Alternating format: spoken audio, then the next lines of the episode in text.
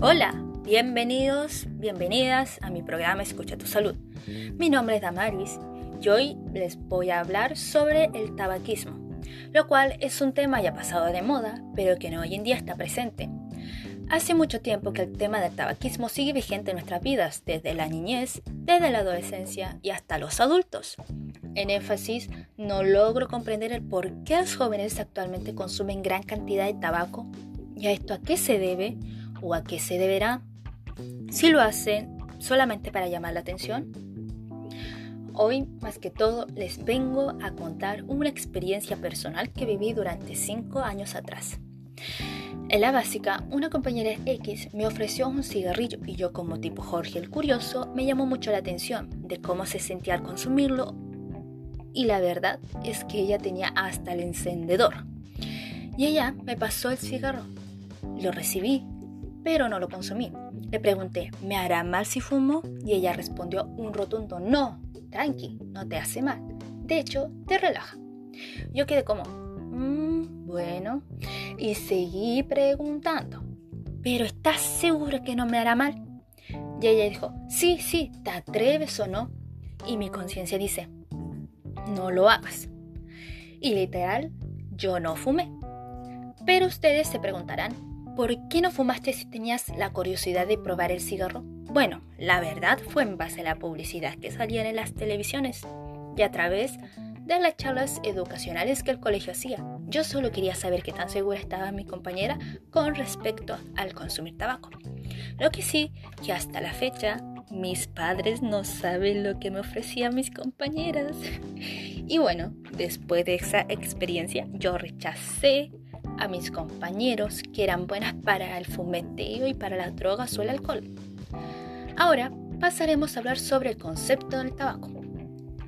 Si bien la Organización Mundial de la Salud acepta que el tabaquismo es una enfermedad que define la salud como estado de completo bienestar físico, mental y social, y no solamente la ausencia de enfermedad lo que también polariza al individuo en lo físico, mental y social. Manifiesta la intención de alcanzar la salud integralmente y se considera la enfermedad del individuo unida a la enfermedad de la población. En la comprensión de la enfermedad se incluye el término bienestar, lo cual tiene una connotación típicamente social. Se trata de algo relativo a la salud, no tanto como su consecuencia, sino como su causa.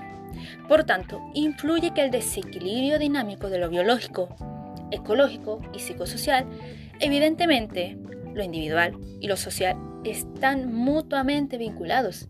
Mientras más afectados, mayor será la preocupación social. Si bien la historia natural del tabaquismo se inicia con fumar el primer cigarrillo, luego se hace costumbre y ahí se inicia el proceso de adicción, la intoxicación, suele ser tolerada por un tiempo largo, pero cuando se desea resolver la adicción es frecuente que el daño ya haya avanzado. Ahora vamos a pasar a hablar sobre algunas consecuencias o causas sobre el tabaquismo. Si bien las consecuencias son que provoca 29 enfermedades de diversas índoles, más como el 85% de los casos de bronquitis crónica, el 95% de los casos de cáncer de pulmón, el 30% de todas las cardiopatías coronarias. Si bien en las mujeres embarazadas el tabaquismo origina un aumento de los abortos espontáneos, de los recién nacidos de bajo peso, mayor número de complicaciones durante el embarazo y el parto. Algunas de sus causas son el estrés, problemas familiares, económico, emocional y la mala comunicación, la influencia de los amigos, problemas escolares o laborales, consumo de productos de tabaco por parte de amigos o familiares, falta del apoyo o involucramiento de los padres, fácil acceso, disponibilidad y precio accesible de los productos del tabaco, bajo rendimiento académico y baja autoestima. Pero, ¿cómo puedo yo prevenir el consumo del tabaco? Bueno, para saberlo prevenir, hay que hablar con los hijos sobre el consumo del tabaco, concienciar sobre sus efectos nocivos, hacer visible la fuerza de la adicción, prevenir la presión de grupo y fomentar la autoestima del adolescente. Ayudan a prevenir el consumo de tabaco entre los jóvenes desde la casa. También hacer charlas educativas o familiares. Si bien la prevención es aplicable no solo al individuo, sino a la comunidad. Se requiere actuar mientras el individuo esté sano y antes de que se adquiera la adicción, es necesario reconocer que la adicción por la salud con la participación social puede jugar un estupendo papel complementario. La idea es conseguir bienestar, que está resguarda la salud, el factor social que antecede al desarrollo de la enfermedad en el individuo, y este se ubica en la población. También hablaremos acerca de los intereses personales en el juego social.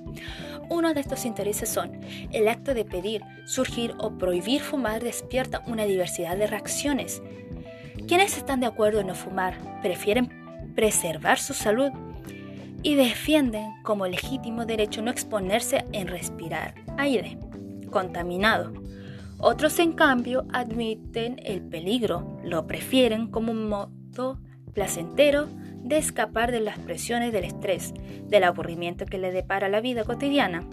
Defienden el hecho de seguir fumando con satisfacciones, justificaciones, falacias y sin razones. También hablaremos la actitud contra el tabaco. ¿Cuál creen que serían las actitudes que tendría el tabaco? Bueno, la primera actitud es responsabilidad al consumidor.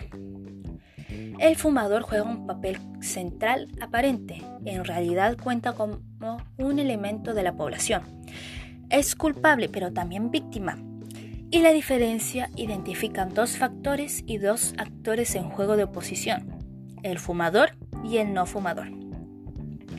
Bueno, ahora vamos a hablar cuál es la importancia de saber cuidarnos contra estas sustancias dañinas para nuestro cuerpo. Primero que todo, hay que saber dejar de fumar que mejoraría la salud de los posibles fumadores contra enfermedades cardiovasculares, cancerosas u otras enfermedades que provocarían la muerte. También de cómo yo puedo fomentar o aplicar medidas para no producir un exceso o adicción del tabaco. También es importante la participación de charlas educativas y centros de familias para prevenir futuras muertes o daños permanentes del cuerpo. Bueno, esto es todo por hoy. Espero que les haya gustado y les invito a seguir cuidando nuestra salud y sobre todo escuchar tu propia salud. Muchas gracias a todos.